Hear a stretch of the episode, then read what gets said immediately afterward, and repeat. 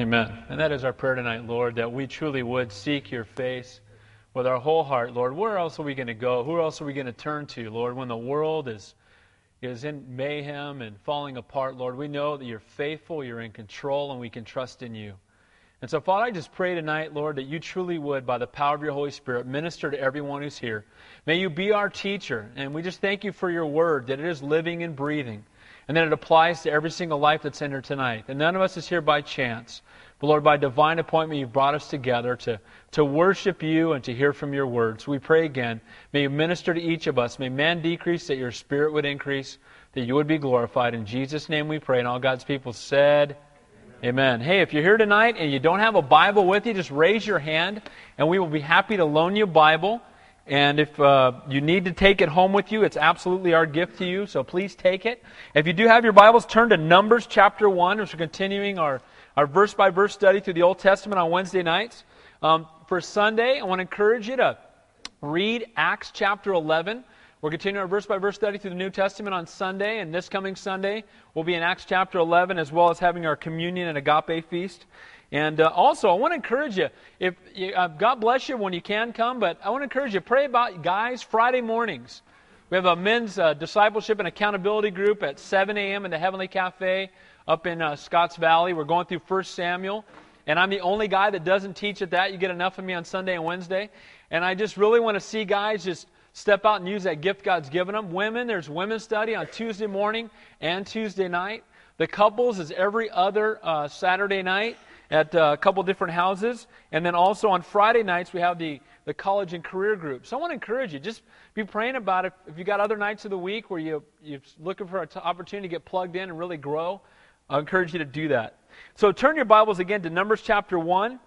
We're going to take a look at uh, just a, another book tonight. And praise God, we, what, we got seven down and 59 to go, I think, okay? Those of you just got here, we started in Genesis chapter 1, and we started in Matthew chapter 1, and it's taken us three years to get through nine books, so the Lord's going to have to tarry a while before us to get through the rest of them. But God is good, and I want to tell you something. I love the Old Testament. I absolutely love God's Word. The Bible is so awesome how we can look in the Old Testament and see such clear pictures of Jesus Christ. You know, we saw beginning in Genesis how God created man in his image, but man chose to sin. And because of the sinfulness of man in Genesis, we saw that man was separated from God. And we saw that judgment came from the, the flood of Noah, and we saw God's promise to Abraham. And all that was in Genesis. But we saw at the end of Genesis that they went down into bondage in Egypt. And so then we saw that the sinfulness of man in Genesis, and then we see Jesus delivering man from bondage in Exodus. Remember, they're in bondage, and God raised up a man by the name of Moses, a man who was a, a prince, and then he was a shepherd, and he was someone who went from somebody who thought he was somebody to somebody who thought he was nobody to, find, to finally find out that God could only use him when he realized he was a nobody. And you know what? God used Moses, and Moses is a type or a picture of Jesus Christ, that God used him to deliver the people out of bondage. So they go into Egypt and they are delivered out of bondage, and then we came to Leviticus. Now, in Leviticus, we saw really clearly the picture of the atoning work of Jesus Christ. The most frequently used word in Leviticus, who's remember, is what? Blood. It's a very bloody book, and a lot of people don't like it. And again, that's why if you teach topical studies, you're probably never going to hear anything taught out of Leviticus, or very rarely.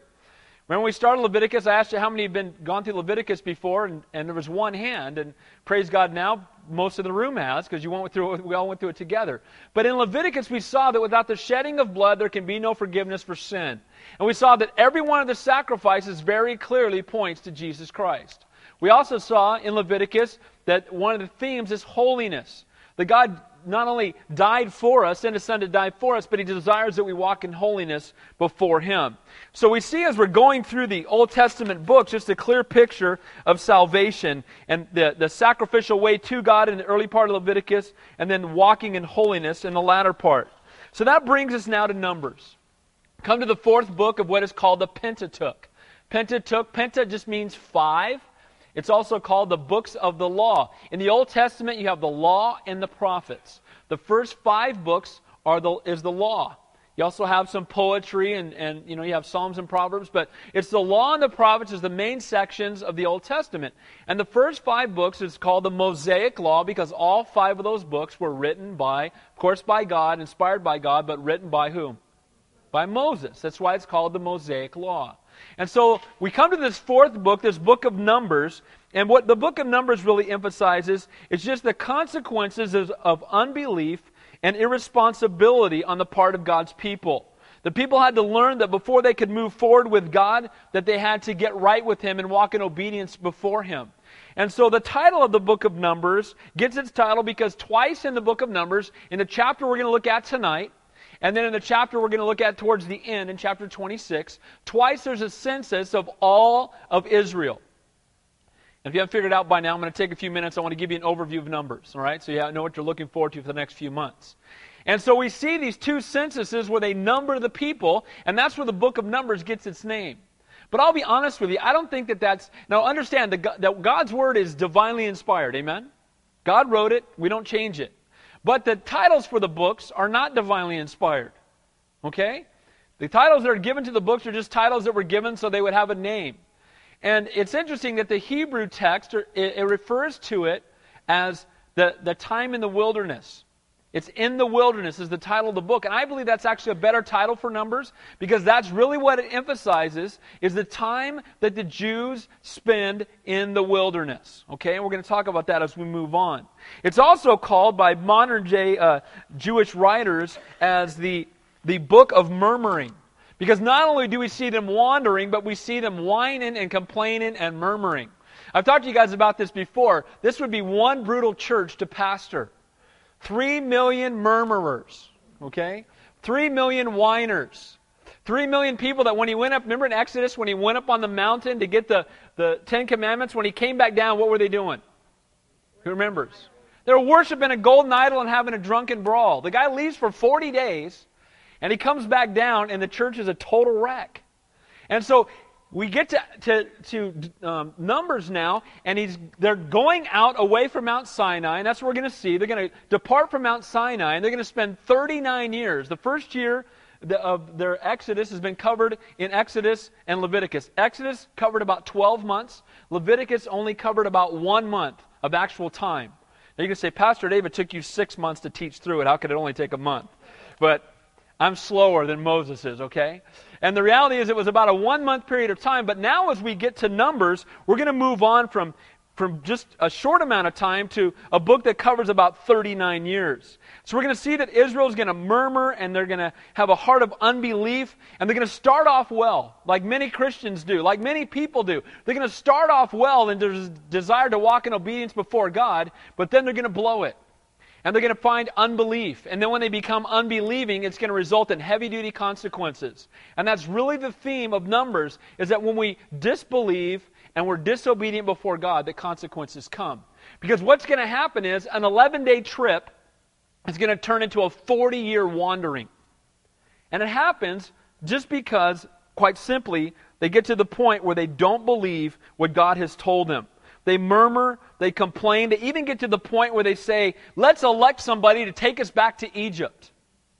They're in bondage for 400 years and they want to go back to Egypt because they're afraid of the enemy when they get to the land of the promise. They look into the land of promise, they forgot what God told them, and they look at their circumstances instead, and now they want to go back to Egypt. Well, we had leeks and onions there, and yeah, we were enslaved there, but at least we knew what to expect. Let's go back to Egypt. And we're going to see that that's when God is going to be angry toward them. And we're going to see that they're not going to be able to enter into the land of promise. Now, when did this take place? Again, this was written about 1454 BC. And during that time, we're going to see a 39 year period. And during that time, we're going to see again that they're going to be out in the wilderness. Again, from four, excuse me, 1444 to 1405 BC. It's going to record their, their uh, movement from Mount Sinai to the plains of Moab. And again, the theme and the purpose is the consequence of sin and what happens when we're, when we're disobedient to God. We're going to see the, the patience and the holiness of God, but the impatience and the unbelief of God's people. We're also going to see how God will use trials to, to make his people more like him. You know, when you go through trials and tests, God will use it for His glory if you will let Him. Amen? In the midst of a trial, you can do one of two things. You can run from God or you can run to Him. And we're going to see Israel here runs from Him. Instead of seeking after God and trusting in His Word and following after Him, they're going to run away from Him, and the consequences are going to be heavy. You know what, guys? There's no shortcut to Christian maturity. Amen? We want to be spiritually mature right now. You know what I'm saying? Go, Lord, give me patience right now, right? And we want God to, we, we want to have the testimony, but we don't have the test. And we, what we must understand, without a test, there can be no testimony. And without the, the struggles and the trials and having to learn to trust God even when it doesn't make sense, faith is what? It's the substance of things hoped for, the evidence of things not seen. It's not seeing and then believing, it's believing and then seeing. That's what faith is. And what happens here at the end of Numbers, they're going to get to, or, not, or halfway through Numbers in chapter 13 and 14, they're going to finally get to the land of promise and they're going to look across and they're going to send the spies out. And the spies are going to come back and 10 of them are going to say, Oh, there's giants in the land. The Amalekites and the Amorites and the Moabites, you know, all the Enis and the Ites are in there. And you know what? We, we, they're just too giant for us, and, and they're going to squash us. Let's go back to Egypt. But then there's two that come Joshua and Caleb. And Joshua and Caleb have a totally different opinion. Because while the ten are seeing with physical eyes, Joshua and Caleb are seeing with spiritual ones. They're remembering what God had promised. God had promised that this was going to be the land he was going to take them to. Now remember that this is the this old generation. They are the ones that saw the, the plagues that came upon Egypt. They saw every single one of them. They saw the, the Passover. They were there when, when the angel of death came. They were there when the blood of the lamb had to be sprinkled on the doorpost. They saw that perfect picture of the cross. The firstborn spotless lamb, its blood being placed in the same four spots that our Savior bled from. And those who had the blood, the angel of death would pass over, so they were there. If that wasn't enough, after seeing all the plagues, they saw their deliverance, and then they went through the Red Sea on dry ground. You know, the, the sea was parted, they walked through on dry ground. They saw the, the ground open up and swallow up the people that would not turn to God out at Mount Sinai. They've seen all the great things God has done. They've heard all his promises, but then the circumstances come. They don't want to believe God anymore. And you know what? I have to confess that there's times that I'm guilty of that. How about you? When we say, Yeah, Lord, I love you and I believe you and I trust you when I'm on the cruise ship to heaven and everything's great and nobody's sick and the bills are paid and we got a little money in the bank. But when things start getting tough, how do we respond then? Without a test, there can be no testimony. And so that's where Israel is going to be as we go through Numbers. They're going to leave Mount Sinai and they're going to go on an 11 day trip that's going to turn into 39 years of wandering. Now, the response that we heard was that first, the, the 10 came back and said, There's giants in the land. But Joshua and Caleb came back and said, Hey, it's everything God said it would be. It's a land flowing with milk and honey.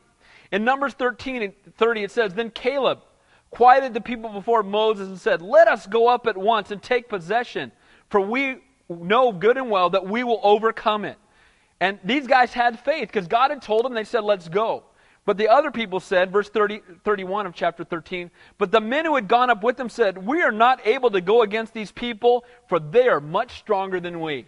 And you know what? We can look again at our circumstances through physical eyes and we'll be overwhelmed. You can look at your bank account, you can look at your health situation, you can look at family members that don't know the Lord and are hard, you can look at your job situation, you know, all the different things that we can go through in life.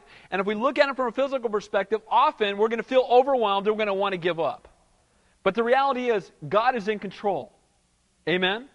Is He in control of every single aspect of your life? Yes, He is. Does He know who your coworkers are? Does He know about your finances? He knows way more about your finances than you do. Amen? He knows everything, and He's a faithful God, and we need to let Him work. And so, what would happen is that instead of believing the two, they followed after the ten and said, Let's go back to Egypt. And the result was this they wandered 40 years in the wilderness. It's interesting that the, the uh, spies went into the land for 40 days. 40 in the Bible is the number of what? Testing, right? Mount Sinai, 40 days. Rain 40 days and 40 nights, Noah's Ark. Jesus was tempted in the wilderness for 40 days. So, whenever you see 40 in the Bible, think of testing. And so, 40 days they went into the land, and the spies came back, and two had a good report, and 10 didn't. They went with the, they went with the crowd. They went on the broad road, right? And they said, so now they're going to wander in the wilderness for the same amount of days that the spies had spent in the land. This first generation was going to be unable to enter into the land of promise. Why? Because they did not trust God's word. They had to have faith and trust completely in God to enter into the land of promise. And you know what? You and I are going to go through wilderness times in our life. And we can spend 11 days there, or we can spend 39 or 40 years there. And when we go through wilderness times, we can look at our circumstances like they did, or we can learn to trust in the Lord and know that He will deliver us and not wander in despair and unbelief. You know what? The reality is that we've been delivered. Amen? It is finished. Some, I've, I've prayed in with some of you. I've had some of you call. Maybe your background's a little different, and you think you need to be delivered from things. You don't need to be delivered from anything if you're a new creation in Christ. Amen? You've been delivered. You're filled with the Spirit of the living God. You're going to heaven. You're heaven bound, as DC Talk would say, right? And you have a relationship with the Lord. And so, because of that, you can trust in Him no matter what's going on around you. You can be like the apostles in the boat, and the waves can be crashing upon the boat, and instead of looking at the waves, they should have looked at the Savior, because what was Jesus doing in the storm? He was sleeping, he was napping, right? And they looked down and saw him sleep. And if you looked at the Messiah, you don't, you, you're, you're at peace in the midst of the greatest storm. Well, in Numbers, instead of looking to God, they looked at their circumstances, they felt overwhelmed, and they wanted to run back. And then, lastly, before we look at the text, I want to talk to you about Jesus in the book. You know, Jesus is in every book of the Bible. Amen? He's in Numbers. All over it, probably more times I'm going to mention right now, but I'm going to give you four or five places. First of all, in chapter 2, that we will see next time, in chapter 2, we're going to see even the arrangement of the tribes as they traveled through the wilderness points to Jesus Christ. I'm going to go ahead and give it away. When they traveled, we're going to see that they were arranged in a certain way.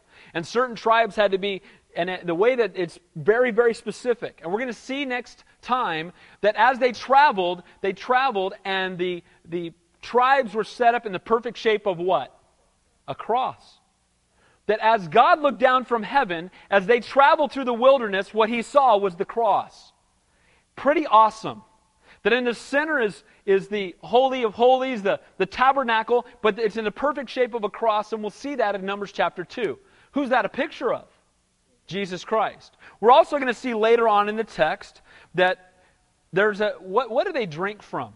What is it that pours out water that takes care of these two to three million people as they're wandering in the wilderness? What is it? It's a rock. And who is the rock? Jesus Christ. And that water is a picture of the Holy Spirit. And so we see Jesus in the rock. It says in, in 1 Corinthians 10:4, they drank of that spiritual rock that followed them, and that rock was Christ. What about the manna that falls from the sky to feed them? Who's the bread of life that comes down from heaven? That's Jesus Christ. In Numbers 21, we're going to see that they're, they're being bitten by snakes. And you guys remember the story that they hold up a, a pole, a brass pole, with a serpent on it. And everybody who looks at the serpent, what happens? They're healed. Okay? Now, what is that serpent on a brass pole a picture of? It's a picture of Jesus Christ upon the cross because he that knew no sin became sin for us. Amen? And when we look to the cross, that's when we're saved. And that serpent, a picture of sin, Jesus became sin for us, and that's in Numbers chapter 21. In John 3:14 it says that as, and as Moses lifted up the serpent in the wilderness, so must the son of man be lifted up. What about the, cl- the pillar of cloud and the fire that guided them along the way? Again, more pictures of Christ. The six cities of refuge that we're going to see in Numbers, pictures of Jesus Christ. The sacrifice of the red heifer, again, pictures of Christ. We'll go into detail when we get to them, but I just want you to be excited about this book. There's great stuff in the book of Numbers. People think, book of Numbers, oh, that must just be a bunch of endless genealogies, and you just read a bunch of names that's got numbers after them, and that, not, that's just, there's two chapters that have that at all out of the, you know, the entire book.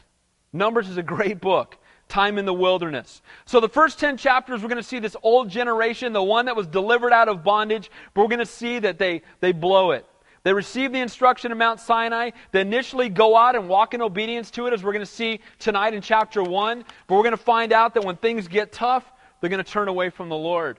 In chapters 1 through 4, he's going to give outward conditions for the camp just getting them organized. Hey, you got, a, you got 3 million people in your church. You better have a little organization.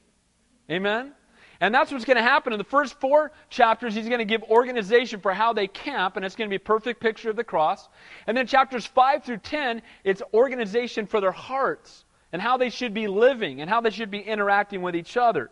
Then in chapters 10 through 25, we're going to see this, this tragic transi- transition from these guys who are walking after God and following after God to finally the point where they they don't want to follow him anymore. And because of doubt and unbelief, they, they don't seek after God. And there's rebellion at, at this place called Kadesh. And it's going to be the pivotal point of the book, and now they're going to turn away from him. And unbelief and disobedience is going to result in discipline and consequence, as well as a loss of blessing. This old generation will be doomed to literally kill themselves wandering in the wilderness for 40 years. They're going to go from having a life of expectation to wandering aimlessly. They're going to be in a place of great expectation. What's God going to do next? He parted the Red Sea. He brought, you know, up on Sinai. And now the tabernacle's there and the glory of the Lord is upon it. What a great time of anticipation. God can do great things. We have no idea what's coming, but it's going to be good. To wandering aimlessly and dying in the wilderness. What happened? What changed anticipation to wandering aimlessly? Walking in obedience to the Lord seeking after Him. Some of you might be here as Christians tonight and you feel like you're walking aimlessly. I want to encourage you, put Jesus Christ first again. Amen? You can take a million steps away from God. It truly is only one step back. And even as Christians, we can start wandering around, and our life doesn't really have a lot of meaning, and there's no direction, there's no focus, there's no anticipation about what God wants to do with us. And that's what happens to the Israelites. Because they get their eyes off of God, they look at the circumstances, they get overwhelmed, and they don't run to Him in the midst of a trial, they run from Him. And so we're going to see, again, that application for us. And then lastly, chapters 21 through 36, we're going to see a new generation raised up. Because, again, out of this huge number of people, we'll see those numbers tonight, only two are going to make it into the land of promise. Only two people that leave Egypt are going to get to go into the land of promise. And we're going to see tonight, real clearly, that picture.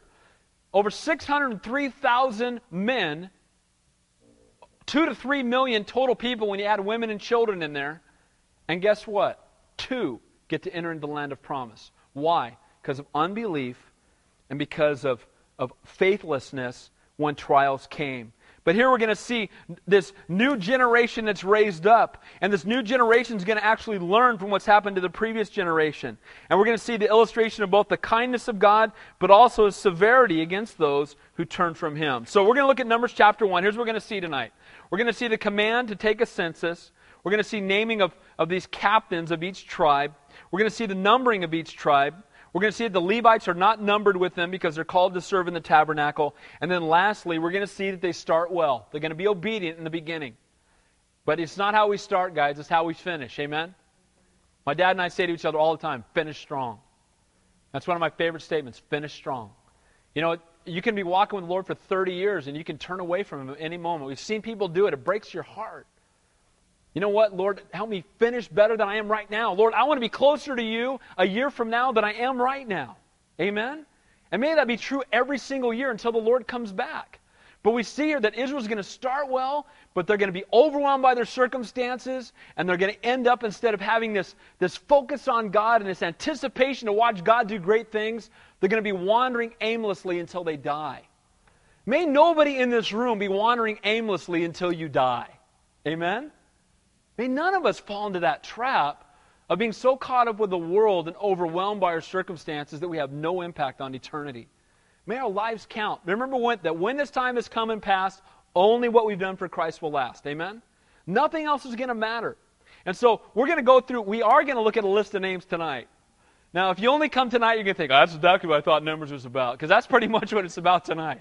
We're going to look at listed names. We're going to see how many people were in each tribe. But again, we'll see the significance of it when we get to Numbers chapter 2, and we'll see it throughout the rest of this book. So it is important that the numbers are there. So we're going to go through those. That's why I took I took the liberty to take some time to really tell you about this book because I'm just going to look at chapter 1 tonight. But I wanted you to just get a grasp of what Numbers is about. You don't walk out of here thinking it's just a bunch of endless genealogies because it's not. And even the genealogies in the Bible are there for a reason. Amen? Nothing's in the Bible by chance. And I love it when I look at it, and I don't know what it is initially because I know God's got stuff He wants to tell us. So let's begin in verse 1. And he's going to command them to take a census. Now, the Lord spoke to Moses in the wilderness of Sinai, in the tabernacle of meeting, on the first day of the second month, in the second year after they had come out of the land of Egypt, saying, So the Lord continues to speak, and who is it that he speaks to all the way through the Bible so far? Moses. Why Moses? Because Moses was available. Because Moses was not a perfect man, but he was an available man. Remember when he was being sent back, he was a stutterer. I, I can't do it. I don't, I don't, I'm not eloquent of speech, Lord. You can't use me. And God took this man who was a shepherd and, and brought him up to the burning bush and gave him the vision that he wanted him to have. And he went back knowing that without God he could do nothing. But he was available. And the greatest ability is availability. Amen? And he speaks to Moses one more time, and he's instructing him clearly. And where does he speak to him? In the wilderness of Sinai. Now remember again that they're still at Sinai, they're still at the mountain. It's 13 months after, ex, after the Exodus when we come to this point. It's only been 13 months. They've been brought out. The first 12 months is what we saw in Exodus. And now it's, it's been one more month of Leviticus. Now, the first day of the second month, the tabernacle has been erected for one month. So the is there in the center of the people. It's been put together. It's there. The glory of the Lord is upon it. They would look outside their tents, and what was at the center of the camp? The tabernacle. So whenever they woke up in the morning, there was God's glory. And that's where their focus needed to be. But notice here, it says they're in the wilderness of Sinai. And I love the fact that he's in the wilderness, and where does God speak to him when he's in the wilderness? Look what it says. Where? In the what? In the tabernacle of meeting. You don't have to raise your hand, but how many of you have ever felt spiritually dry? Have you ever got to the point where maybe even try to open up your Bible on occasion and you're just not, and maybe because you're so busy, you're not really spending the time with the Lord that you should, and you feel like you're in a spiritual desert or a wilderness? I believe this verse right here tells us that when we're dry, what we ought to do. It says here in the wilderness of Sinai, where did he meet the Lord? In the tabernacle of meeting. Now, we know today that the tabernacle is us, but I'm, I'm talking about here that he went to the place where God met with his people. And God meets us wherever we are, but I also believe that God does something special at church on Sunday and Wednesday and any other day that we meet. Amen? The Bible says, Forsake not the gathering yourselves together, and all the more as the day approaches. When we come together as a family, God allows many of us, if not all of us, to use the gifts He's given us, and we're able to minister to each other in a way, again, we need to have that one on one devotional time. Amen? I believe that's one of the main ways that I grow is my one on one time with the Lord. But I also believe that Christianity is not for the Lone Ranger. Christianity is not something we go out in the wilderness by ourselves and sit on a mountaintop and, and just hang out there. Again, because the Dead Sea is dead because it's got an inlet, and no outlet, and God wants to not just fill us, but use us. And so when we come together as a family, God does great stuff. Amen? You have gifts I don't have. And God uses you to minister to me. And God uses you to minister to others in a way that I cannot. And God's given me gifts that maybe you don't have, and He allows me to minister to you. And that's what we do as a family. But notice that when He's dry, He's in the wilderness. Where does He go? The tabernacle of meeting. Hey, the enemy will always try to keep you from fellowship when you're struggling. Have you ever noticed that? You're going through a difficult time, and it's like, man, and the time you don't feel like going to church, that's the time you need to go the most. Isn't that true? The time when you're like, man, I'm tired and I just, you know, and I'm not, man, my wife and I are fighting and I'm just not, you know, and work is a drag and things are just, I'm not going. And the enemy's going, yeah, right? The Lord just said, man, we just need to come when we're weak and weary and be fed by Him. You know what? I've never, I can honestly say that this. I, I grew up in the church. I've been going to church since I could crawl. And you know what? I've never been to church once where I was bummed that I went. Never. I never went, that was weak. Should have stayed home and watched a football game. I've never done that in my life. Now, maybe after tonight's message, you might go home and say that. I don't know. Should have stayed home and watched the Yankees and Red Sox, whoever's on right now. But the reality is that God wants us to gather together and to worship Him. Is He worthy to be worshiped? He's worthy to be worshiped. You want a picture of heaven? Sing some praise songs. We're not going to read our Bibles in heaven because the Word's going to be there and it's Jesus. Amen? And we're not going to witness to anybody in heaven because they're all going to be saved. Amen? And we're not going to have to go to work or anything else, but we are going to worship. And worshiping is a picture of heaven. I love corporate worship. And so we get, by the way, if we're going to have corporate worship, we kind of need to be here for worship. Oh, Pastor Dave getting in people's kitchen. But here's the reality. If we're going to worship, let's, I know on Wednesdays, I know it's tough. Some people work late and have to drive far distance. I'm just glad you're here. Last thing I want to do is pick on anybody. You know me. I love you guys. You show up at 8.30, I'm glad you're here. Okay? But I want to encourage you, let's worship the Lord and let's make it a priority. We don't show up to movies 45 minutes late. Amen? Okay, well, all right. So how about worship? What's more important? Terminator 3 or worshiping the Lord, right? And I didn't see that movie, by the way, okay? But here's so the reality is that in a time of wilderness, in a time of dryness, where do we meet the Lord? In the tabernacle of meeting. And Moses goes there and he's spending time with the creator of the universe. And I just love the fact that I get to spend time with the creator of the universe. My best friend created the universe. I'm not chanting to some non existent God up in the sky. I'm not, you know, trying to conjure something up within myself. I know the creator of the universe. And what a blessing. And so it's been 13 months, and he goes in and, and he seeks the Lord in the tabernacle of meeting, and the Lord instructs him. Verse 2 and 3. And it says, Take a census from all the congregation of the children of Israel, by their families, by their fathers' houses, according to the number of names, every male individual, from 20 years old and above, all who are able to go to war in Israel you and Aaron shall number them by their armies. Now, why does he number them? Because when David numbered the army, how did that work out? Who remembers that story? What happened to David? Gordon. God said, I'll give you three choices how you're going to be punished, you know. And uh, David picked one, and God freed a bunch of people. That's it. He numbered the people. Well, what were David's motives? David's motives were pride. David wanted to number the army to discover how great he was. David said, I'm going to number my army because we're pretty bad right about now. We've been whooping up on the whole world, and I'd like to see just how, how bad I am. Let's number the people.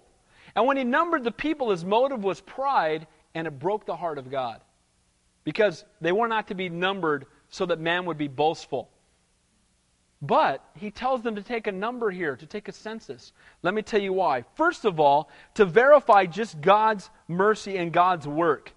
How many people went down into Egypt? 70. 400 years later, there is now 603,550 men.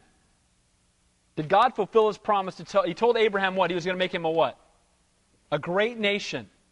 He told them he was going to multiply them. And this census is to show them, first of all, again, that God is faithful to his promise to multiply the seed of Abraham. And as they take this number, they're going to see this massive number of people. Again, that God had done great things. Also, we're going to see that he's going to identify them. You know what? It says of the Lord that he is our good shepherd. And it says the good shepherd leaves the 90 and 9 and goes after the what? The one. You know what? You can't go after the one if you don't know how many people or how many sheep that there are. And I believe that, that we are to number sheep in the sense, as a pastor, I feel like I should know every single one of you. It's my heart to know all of you. I love the photo directory, by the way. Here's that, that good segue. Pictures are taken tonight. But here's the thing I love the photo directory because that's one of the, my major prayer tools for praying for you guys. I don't do it all the time. My heart is to pray for every single one of you at least once a week. And I go through that photo directory and, and just pray for you. And some of you, I know what to pray for because I know some details of what's going on in your life. And the ones that don't, I pray for you anyway. And the, the point is that how will I know if someone's in the ditch if I don't know who's in the church? And how will, and so here he's numbering the people that they, again, verifying how important every single one of them is. The Lord loves you. He would have died for just you. He numbers the hairs on your head. You're his treasured possession. And so the numbering of them here, the motives are not pride on man's part, but just to show God's blessing and how he cares for every individual. And then lastly, just for separation, that only those who were of the, the Jewish lineage could fight on behalf of God's people. Again, if we've not been adopted into God's kingdom today, then we will not, we can't do anything for his, can't do anything ministry wise for his kingdom. We must be born again before God can use us. Amen?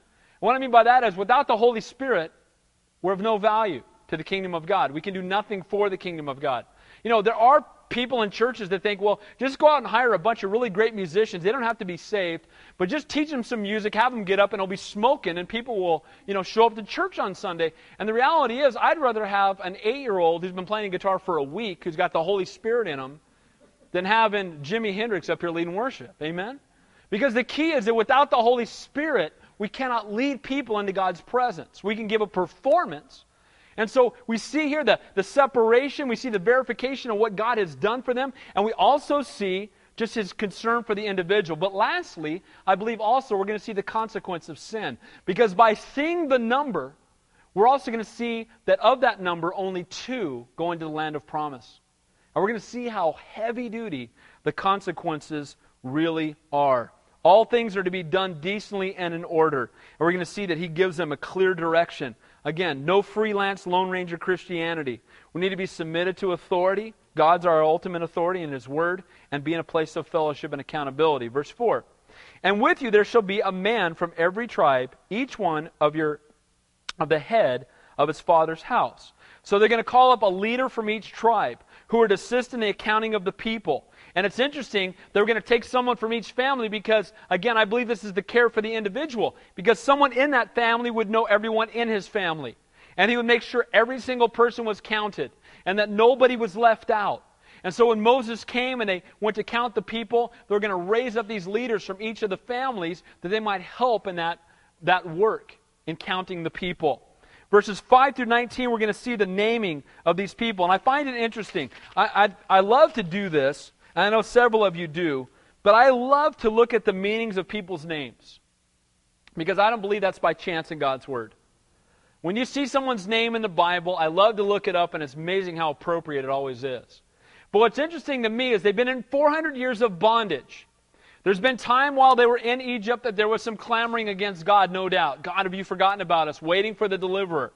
But we're also going to see that in the midst of that, those are going to be chosen by God specifically. It says here in the next verse, next couple of verses, that the Lord calls these guys by name. And He's going to call these guys by name, and even though they're living in, in a place of bondage, we're going to find out that they obviously were raised in homes where God was being glorified because of the names that were given to each one of them. So let's begin in verse 5. It says, These are the names of the men that shall stand with you from Reuben, Eli- Eliezer, the son of Shedeur. Now, Eliezer, in verse 5, his name means, My God is a rock. Now, if you're naming your son or your child, My God is a rock, you're probably not bitter against God, even though you're in bondage. Again, some supposition on your pastor's part, but these names all honor God. Write down the list. Out of all these families, these huge numbers, in some cases up to 75,000 people, they pull one man out and the men that they pull out to assist in the counting and the caring for the individuals are men whose names point to God. Verse 6 says there, and from Simeon, Shelumiel, the son of really long name starting with a Z, okay? And and his name means at peace with God. Then, then under, from the tribe of Judah, Nahshon, which means one who points to God or a diviner. From, uh, and then verse 8, from Issachar, Nathaniel, his name means the gift of God. Then it says in verse 9, from Zebulun, Eliab, his name is My God is the Father. I love these names. I mean, again, remember, 400 years of bondage, but they have not forgotten God. These guys are being raised up from families, again, from the 12 tribes of Israel. Notice that as we're going through, these are the 12 tribes, and these are men representing each one of the tribes that are called by God to minister to the individuals and help them with the counting of the people. From the sons of Joseph, from Ephraim, Elishama, again, means God has heard. And the son of Ammihud, from Manasseh, Gamaliel. Now, Gamaliel means my God is a rewarder. Now, I want you to notice here that from Joseph, that there are two that are, that are called out. From Ephraim and Manasseh, there are two. Why? Let me tell you why.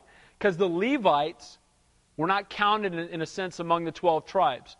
Because they were set apart by God to specifically do ministry in, in the tabernacle. So from Joseph's tribe, there were two, from two of his sons from Ephraim and from Manasseh. Okay? From Benjamin, Ab- Abidan means my father is judge. Ahiezer from the tribe of Dan means the brother of help. From Asher, his son Pagiel means event of God. and from and in verse 14 from the tribe of Gad, Eliasaph means God has added.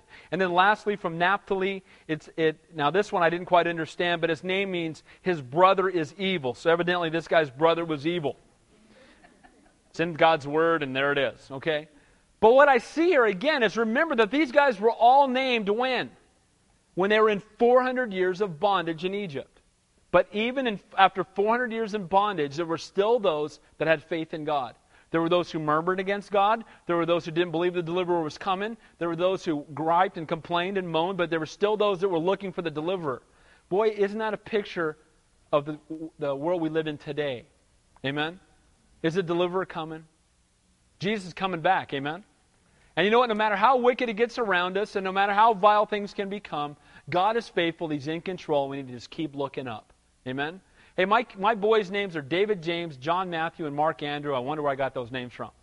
And the reality is, I love having, my name's David, and I loved growing up with that name because whenever they would talk about David and Goliath in the Bible, it would just get my attention. And you know, that's the same thing that's happening to these parents. They're naming their kids names that honor God. And we see here that God Himself, it says here that the Lord called these guys out by name. The Lord said, From that, from the tribe of, of Naphtali, I want Ahira to be the one. From the tribe of Gad, Eliasaph. You know what? Is God still calling people by name today? Yes, He is. He calls us into ministry. It may not be, and more times than not, it's not an audible voice, but He calls us. You know, one of the things I tell people all the time, I'm, I'm going to be going over to Modesto to speak to the uh, School of Ministry over there. And one of the things I'm going to tell them that I tell people all the time for full time ministry if you can do anything else, go do it. Because if God's called you, you can't do anything else. Amen? If God has a call on your life to be doing it full time for Him, there's, I don't care what job is offered to you, nothing else can compare to what God's called you to do. But you know what? Even if you're not called to full time ministry, God's called us all to ministry. Amen? He's called all of you. If you're saved, you're called. And the calling He has on your life and the, and the desire and that burden that He's given you, He wants to use you in a mighty and a powerful way, and He will if you'll just let Him. Verse 16 says, These were chosen from the congregation, leaders of the fathers' tribes, heads of the division of Israel. Again, the word there for chosen in the original language literally is called. These guys were called by God to care for the individuals. Now we're going to go through that, verse 17 through 19. Then Moses and Aaron took these men who had been mentioned by name, and I love that, mentioned by name, and they assembled all the congregation together on the first day of the second month, and they, and they recited their ancestry by families, by their fathers' houses, according to the number of names from 20 years old and above, each one individually. As the Lord commanded Moses, so he numbered them in the wilderness of Sinai. So they responded immediately to God's command. These guys are starting off well. God told them to do it. They mounted them up. They assembled them. They called the guys. And the people got up and they recited their ancestry again to prove that they were indeed Jews so that they could go into battle. Again, the battle belongs to the Lord, but we have a spiritual battle that we're in, and we can't be a part of it unless we've been filled with the Spirit of the living God and we're new creations in Him. Verse 20 through 43, we're going to see the numbering of each tribe. And they number only the children from 20 years and older. I'm going to go through this fairly quickly. Now, the children of Reuben, Israel's oldest son, their genealogies by families, by their father's house, according to the number of names, every male individually, from 20 years old above, all who were able to go to war. So they only numbered those who could go to war. So they had to be 20 years or older, and it was only the males that they numbered. Now I'm going to read the numbers to you, and I'm going to tell you that there's going to be, in chapter 26, there's going to be another set of a census. And we're going to see that the numbers change. Because that's going to be a whole new group of people. Remember, it's going to be after the wandering in the wilderness for 40 years, after all these people I'm telling you about are all dead outside of two of them. Everybody else is going to be dead and there's going to be a new number. But I want you to see something as we look at this. So, from the tribe of Reuben, there in verses 21, it says there's 46,500. When we get later, there's going to be 43,730. Okay, in chapter 26, that number is going to go down. Now remember, these numbers were multiplying incredibly.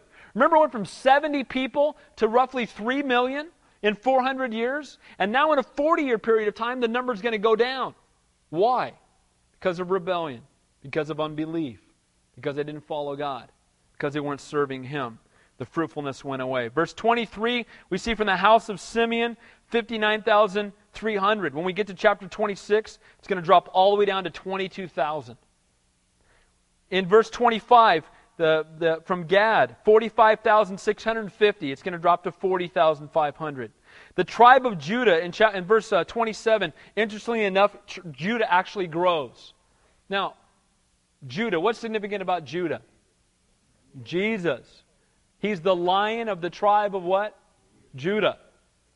And he's a descendant. Uh, uh, Mary and Joseph both actually were descendants, even though Joseph is not his physical father. But Joseph is stepdad who raised him in a sense. Both of Mary and Joseph come from the tribe of Judah. In verse 29, Issachar, 50,400. That one also grows a little bit to 64,000. Zebulun, from 57,000 to 60 in verse 31. In verse 33, Ephraim is going to go from 40,500 down to 32,000. Manasseh is going to go from 32,000 and it's actually going to grow to 52,000. Benjamin in verse 37 from 35 to 45. Dan from 62 to 64. Asher in verse 41 from 41.5 to 53,000.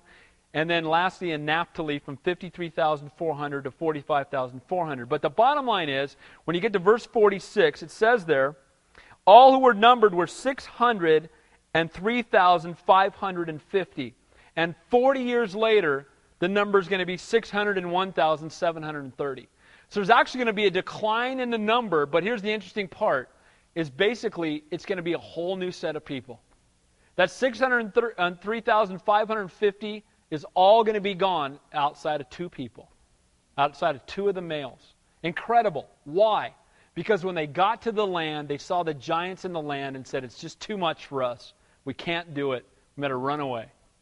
You know what? I'm glad that you guys are called to be here in Santa Cruz because we could look at the giants in the land in Santa Cruz County. Amen? And again, I love being here because this is where God wants me to be. But if I had to just choose a place to live, I'm just fessing up, okay? I probably wouldn't choose Santa Cruz. I, I'm just telling you the truth, okay? Why? Because the reality is, a lot of what goes on in this town, I'm not a big fan of. Right? I mean, last year on Halloween, it said on the front page of the Sentinel, Santa Cruz's most beloved holiday, Halloween. If you looked in the religion section this week, they had a huge article on the goddess Diana and worshiping Mother Earth and chanting to the moon god and all. I mean, that's Santa Cruz. But here's the good news where sin abounds, grace abounds much more. Amen? And God wants to do great stuff in Santa Cruz. And He loves these people, and He's given me a supernatural love for them. And my prayer is that He's given all of us a supernatural love for the people of Santa Cruz. Amen? God brought us here by divine appointment. And I, my, here's my heart. I'm here till Jesus comes back. I don't want to put God in a box because He can do anything He wants. But my heart is this is it for me. I'm not going anywhere. This is a marathon, it's not a sprint. And I just want to love these people. I want to go downtown loving those folks. And I want everybody who comes into this place to feel welcomed and loved.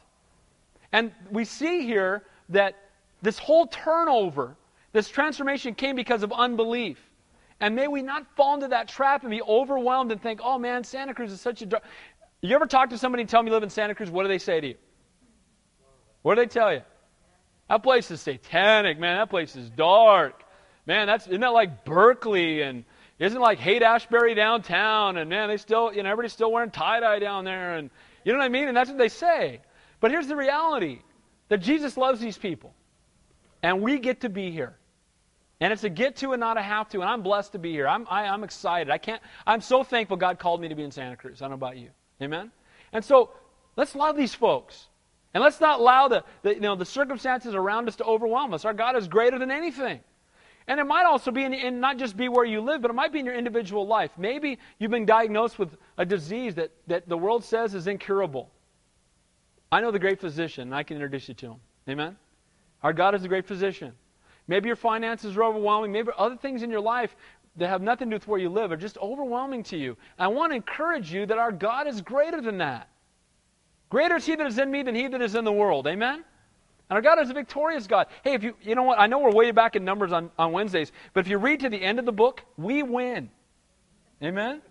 We win. We're going to spend eternity with the creator of the universe. It's all good.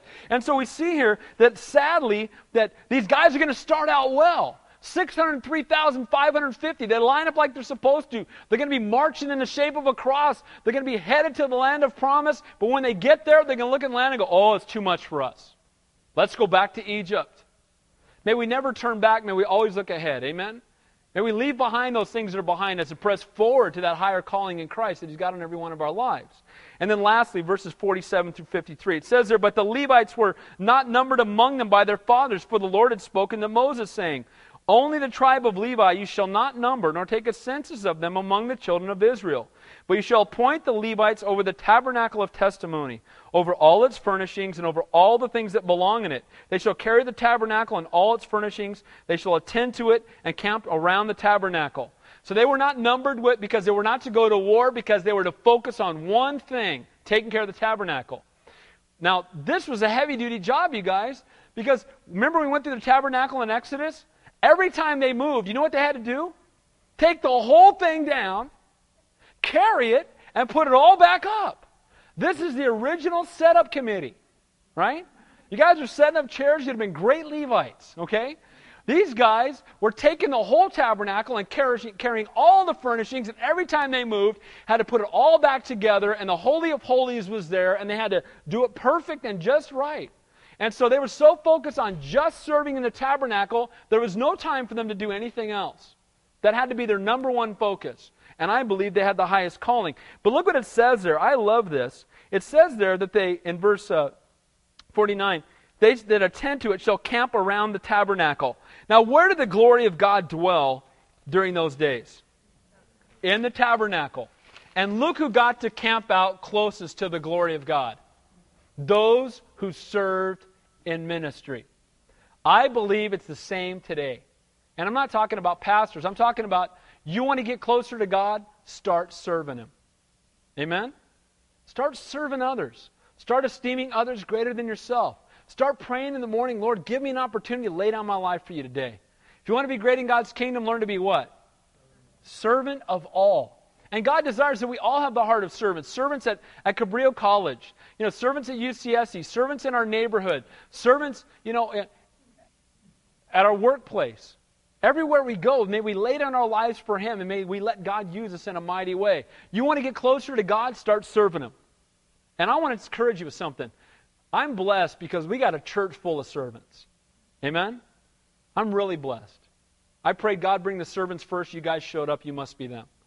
And you really have. You've been t- absolutely, completely, totally servants. But notice those who serve are the ones who were able to camp out closest. Verse 51. And when the tabernacle is to go forward, the Levite shall take it down.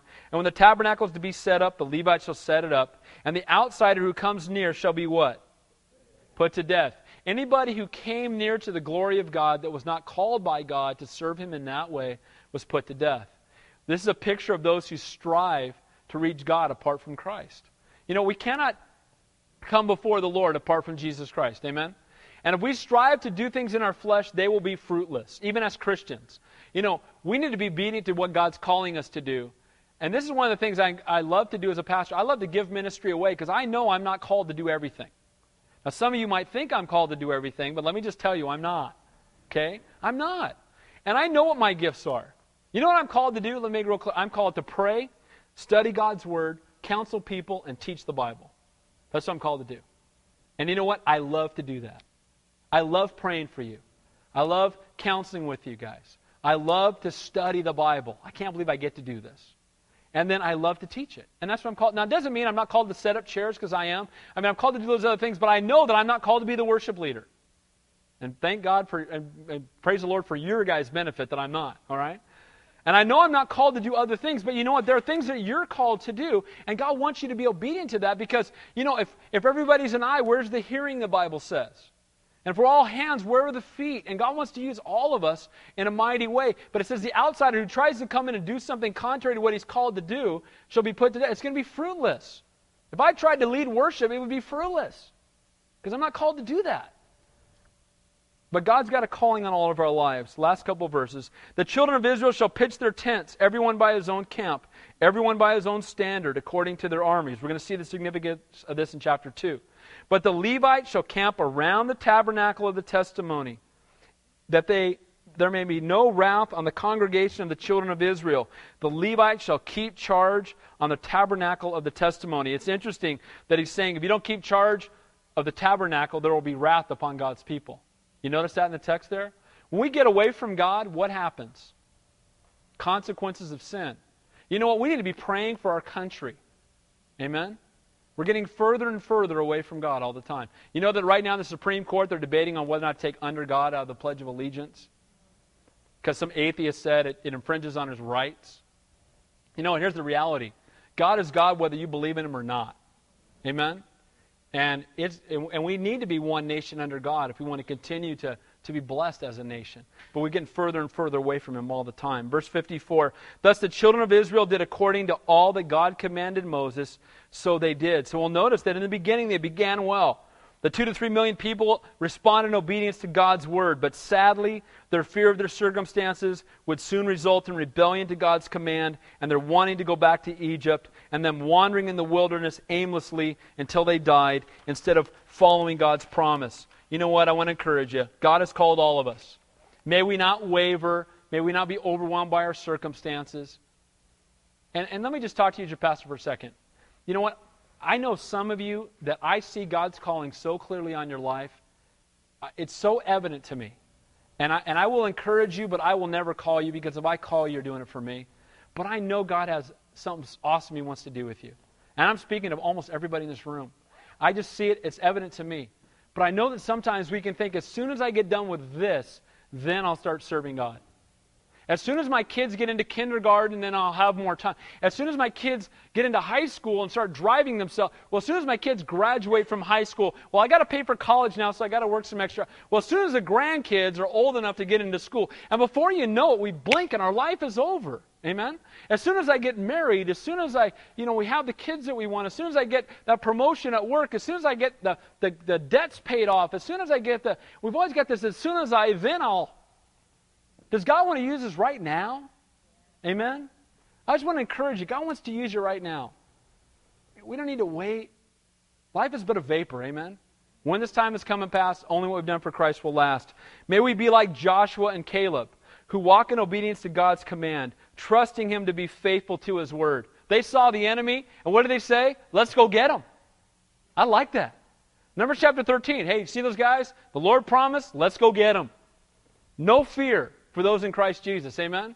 And you know what? The Lord loves Santa Cruz, Santa Cruz, Holy Cross. Let's go get them for Jesus. Amen? Let's go love them. Let's go share with them the love of God. Let's pray.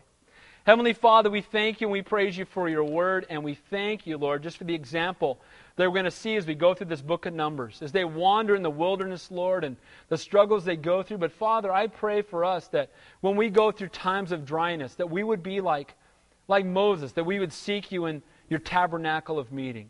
And Father, I pray when the circumstances get overwhelming, that Father God, we would not be like those who want to go back to Egypt or go back to the world or try to find comfort in the things the world can offer, Lord. But may we press into you and seek after you with a deeper heart. Father, I pray for every person who's here, Lord. Just strengthen us and encourage us, Lord, that we might be the men and women of God you've called us to be. Help us, Lord, to see the world with your eyes. Help us to love people the way that you love them. Father, we love you. We praise you. We worship you. We thank you for your word. In Jesus' name we pray, and all God's people said, Amen. Amen. Let's stand and close the worship song.